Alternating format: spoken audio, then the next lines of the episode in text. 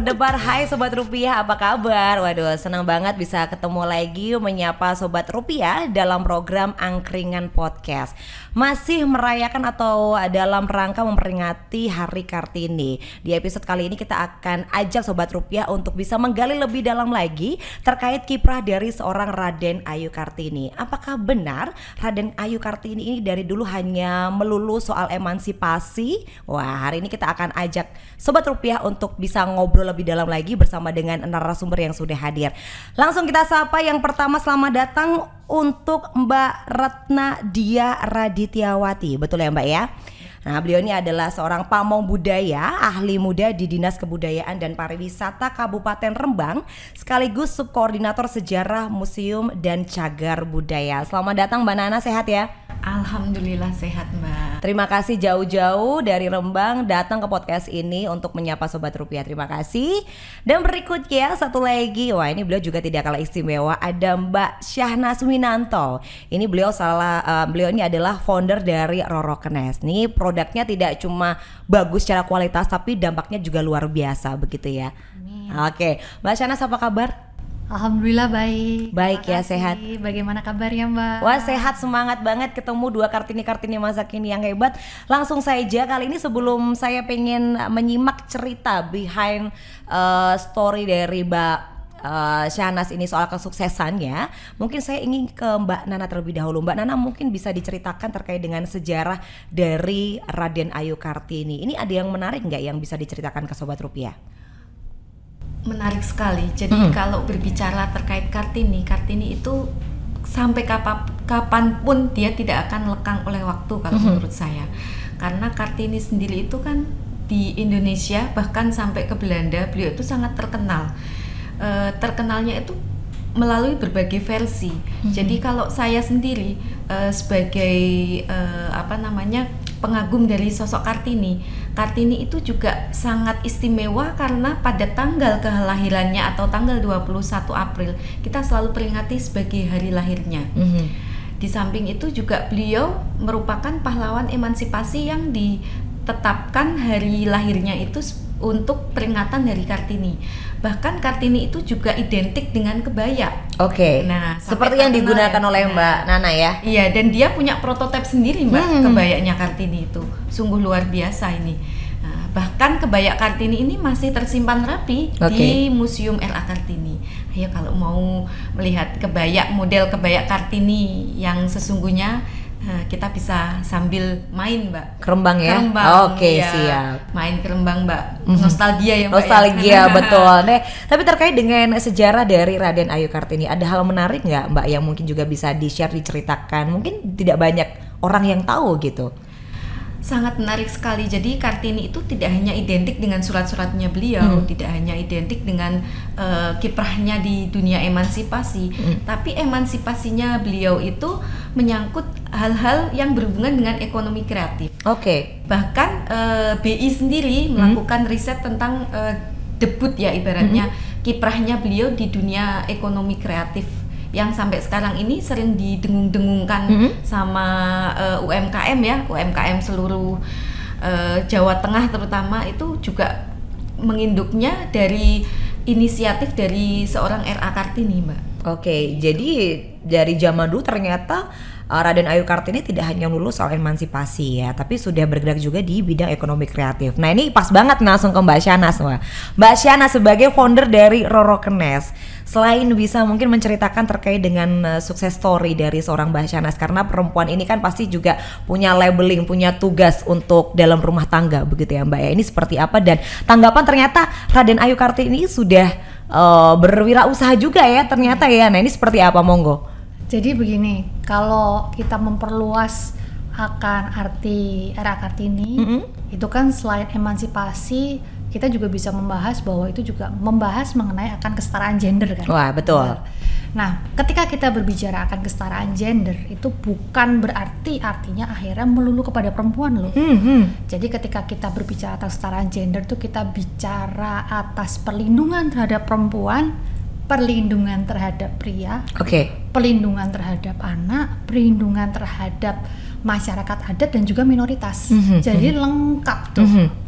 Nah, Kartini itu akhirnya menjadi sebuah pintu untuk membuka karena pada saat dahulu itu kalau saya baca dari literatur sejarah maupun antropologi budaya dan lain-lain uh, pengekangan yang terjadi diakibatkan karena dikotomi yang dilakukan oleh penjajah. Oke. Okay.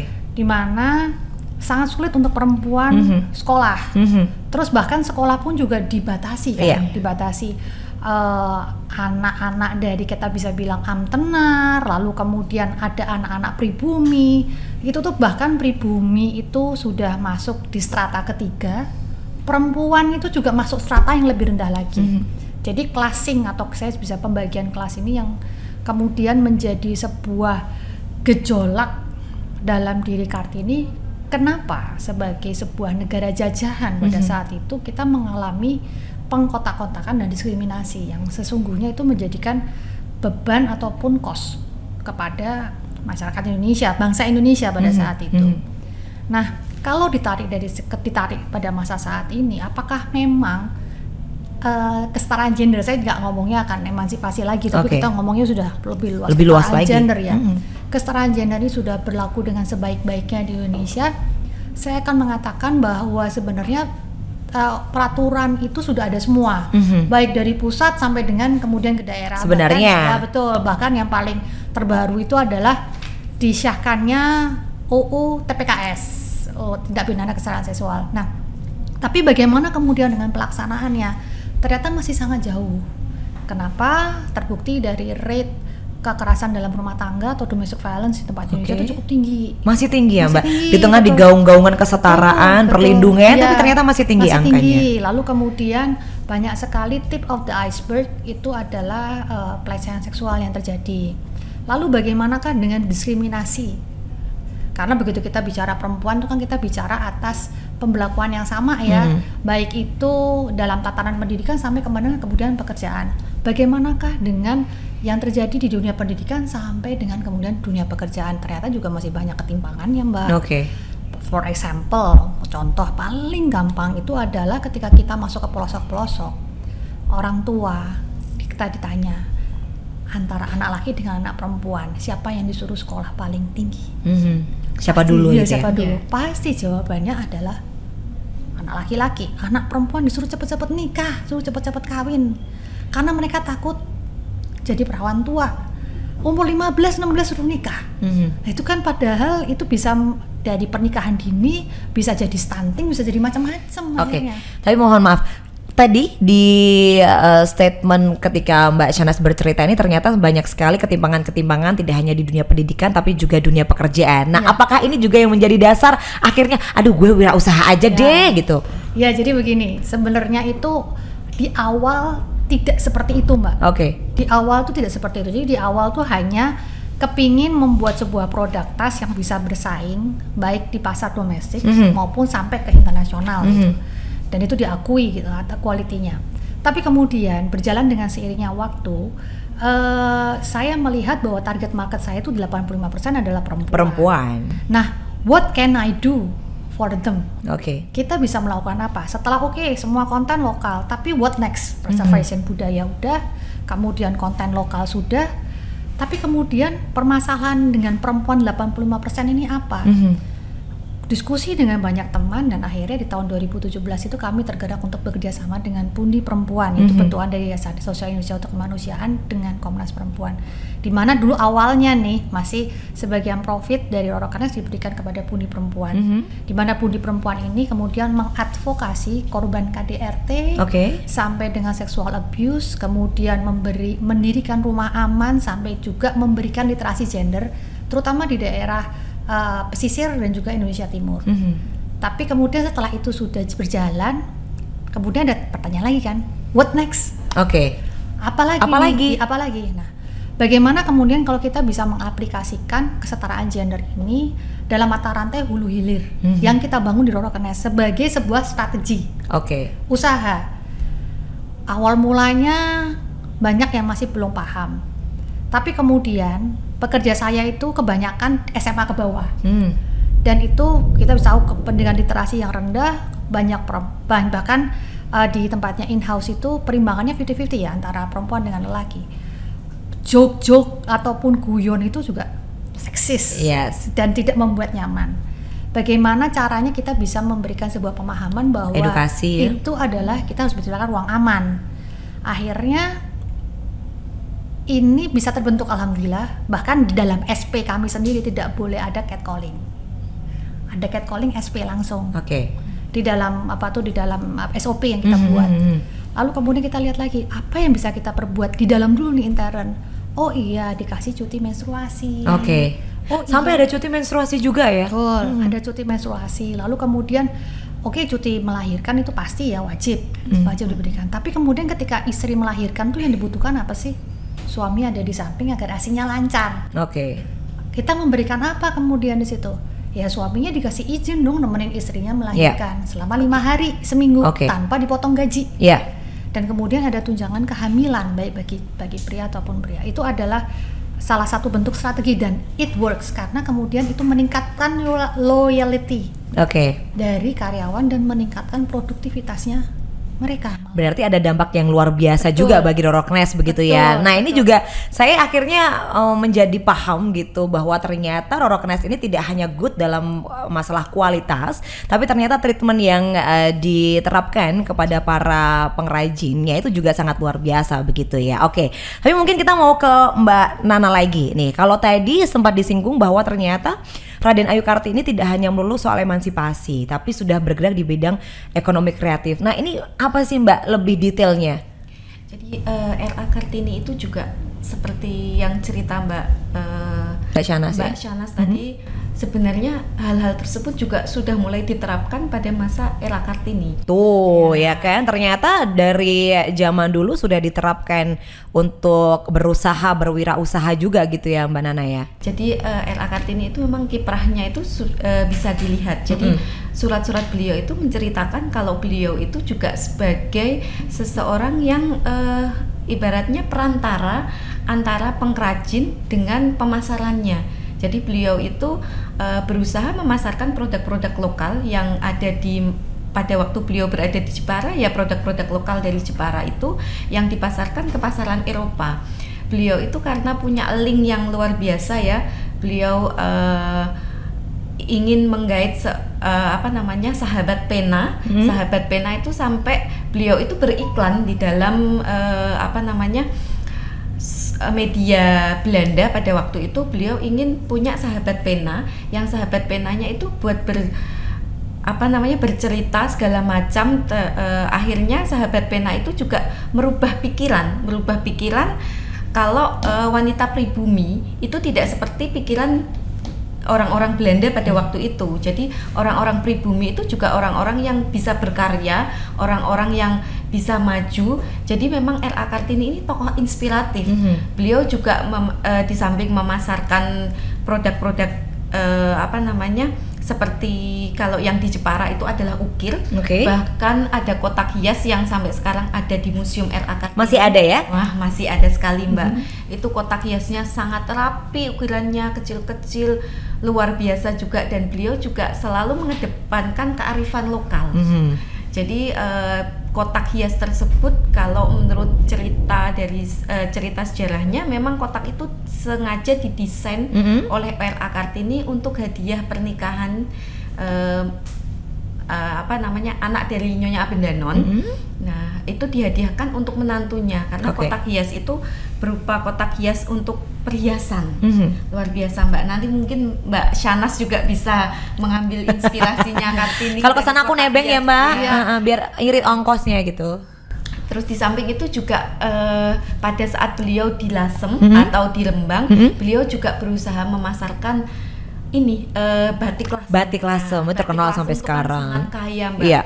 Ra- motif hiasnya itu Warnanya dari- juga ya. iya, dari penelitian kemarin dari penelitian Kabari bekerja sama dengan BI juga itu ternyata ada ratusan mbak motif Hmm. hias motif eh, ragam motif hiasnya batik apa namanya batik lasem itu ada 150 pakemnya mbak Oke. jadi luar biasa sekali. Jadi itu juga sudah mulai dilirik oleh Mhm, R.A. Kartini. mhm. Beliau juga memasarkan lewat suratnya itu. Jadi eh, saya pada waktu dulu itu eh, sering riset terhadap surat-suratnya Kartini ya, terutama pada saat Kartini berada di Lembang. Oke. Jadi debutnya dia sebagai seorang istri bupati itu juga bukan hanya seorang istri bayangan ya Iya. atau konco winking ya Mbak. Iya. Nah, LA Kartini itu ternyata perannya juga luar biasa. Baik. Bahkan suaminya itu ternyata eh, mendukung sekali Iya. peran-peran dari Kartini. Kartini seorang sosok pendidik juga disediakan sebuah sekolah Iya. sendiri. Kartini juga ternyata kalau model sekarang ya ini ya eh, apa ya ibaratnya bukan penjual penjual ya Mbak penjual penjual perantara ya Iya. kalau zaman sekarang. Jadi sebenarnya beliau tidak punya produk tapi beliau memasarkan produk dari orang lain. Nah, itu yang luar biasa dari Kartini sendiri. Saya juga salut ya. Ya. Dan ternyata beliau itu juga sosok seorang ibu, ibu yang tidak pernah pilih kasih, Mbak. Hmm. Nah, itu yang saya eh, ibaratnya belajar dari beliau. Tiru untuk Nah, ditiru. Beliau masuk ke Rembang pada saat itu beliau punya anak tiri yang banyak. Mm-mm. Nah, tapi anak tirinya tidak pernah dibedakan. Oke, semua sama ya. Iya, dan mungkin eh, banyak yang tidak tahu Hmm. bahwa Kartini itu eh, pada saat beliau mau jadi seorang ibu tiri, Hmm. beliau itu belajar ilmu psikologis tentang anak dulu, Mbak. Jadi nggak semperta-merta gitu ya. Oke. Ini menarik hal yang mungkin patut kita appreciate. Ternyata untuk Raden Ayu Kartini sekali lagi tidak hanya lulus sama emansipasi tapi beliau juga berusaha untuk berdaya bagi masyarakat sekitar begitu. Nah mungkin dari Mbak Shanas nilai-nilai apa yang saat ini mungkin bisa di-adopt dari seorang Raden Ayu Kartini dalam kehidupan usaha ataupun juga kehidupan sehari-hari? Karena tentu tidak mudah ya Mbak untuk menjadi seorang pengusaha seorang ibu seorang istri nih. Gimana bisa jalan bareng tuh gimana tuh ceritanya? Jadi gini, balancing. oke. Ya, bisa dibilang seorang Kartini itu juga sebagai seorang pendobrak ya, bahwa kemudian walaupun dia juga struggling pada saat itu dengan masih kentalnya budaya patriarki, dia berusaha untuk mendobrak dengan mengatakan bahwa eh, peran yang dilakukan oleh perempuan dengan pria itu sebenarnya tipis. Karena bahkan ada di dalam salah satu dalam salah satu surat yang dilakukan yang di apa dikirimkan oleh beliau ke Belanda itu dia juga mengatakan seandainya saya menjadi seorang pria. Karena kakaknya beliau Oh, iya. kakak dari Kartini kan dikirim untuk Sosro Kartono. sosok Mhm. Kartono dikirim untuk sekolah Belanda dan lain-lain. Jadi sebenarnya memang ada sebuah pemikiran di sini tidak ada perbedaan antara perempuan dengan pria. oke Perbedaan itu hanya ada pada sistem fungsi anatomi tubuh, di mana reproduksi. Mhm. Perempuan itu identik dengan empu, empon. Empu atau empon di mana di sini adalah cikal bakal kehidupan yaitu di mana di sini adalah apa? rahim. Alat reproduksi. Akan tetapi bagaimanakah dengan pekerjaan? Tidak ada perbedaan Oke. antara perempuan dengan pria. Bahwa pria pun juga bisa melakukan pekerjaan yang dalam tanda kutip itu dikatakan sebagai sebuah pekerjaan perempuan. Perempuan pun sebenarnya juga bisa kok melakukan pekerjaan yang biasanya dilakukan oleh Pria. pria. Nah ini kalau kemudian kita eh, maksudnya masukkan lagi di ranah sekarang yang lebih modern, di mana di situ ada perempuan yang bekerja, ada yang murni ibu rumah tangga, ada yang melakukan double function sebagai ibu rumah tangga, tapi juga sebagai wanita karir dan lain-lain. Itu 100% adalah hak seorang perempuan. dan di sini negara wajib hadir Mhm. untuk bisa melindungi seluruh peran yang dipilih oleh perempuan. oke Baik itu dia sebagai ibu rumah tangga, Mhm. Mhm. baik itu dia memilih sebagai wanita karir ataupun memilih Keduanya. kedua-duanya. Tidak ada yang membuat seorang perempuan menjadi lebih rendah Mhm. dibanding ketika melakukan peran tersebut atau memilih salah, Salah satu. peran tersebut.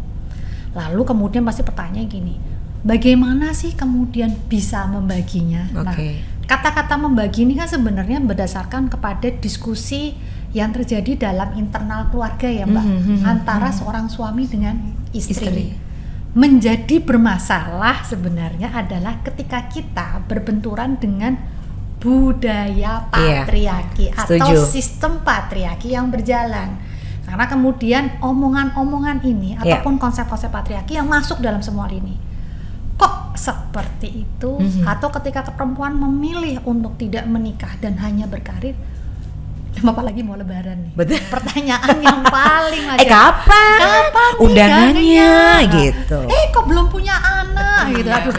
itu kan sebenarnya adalah ranah-ranah privat yang tidak perlu ditanyakan Iya. karena lo tidak melanggar hukum ataupun lainnya Betul. begitu. Ataupun ketika kamu kerja ya, emang bisa bagi waktu lo. Anak-anak gimana Betul. gitu ya? Padahal saya sering melihat yang di situ antara suami memasak, ketika su- istrinya terpaksa harus keluar kota, suami mengurus anak dan memasak juga tidak apa-apa.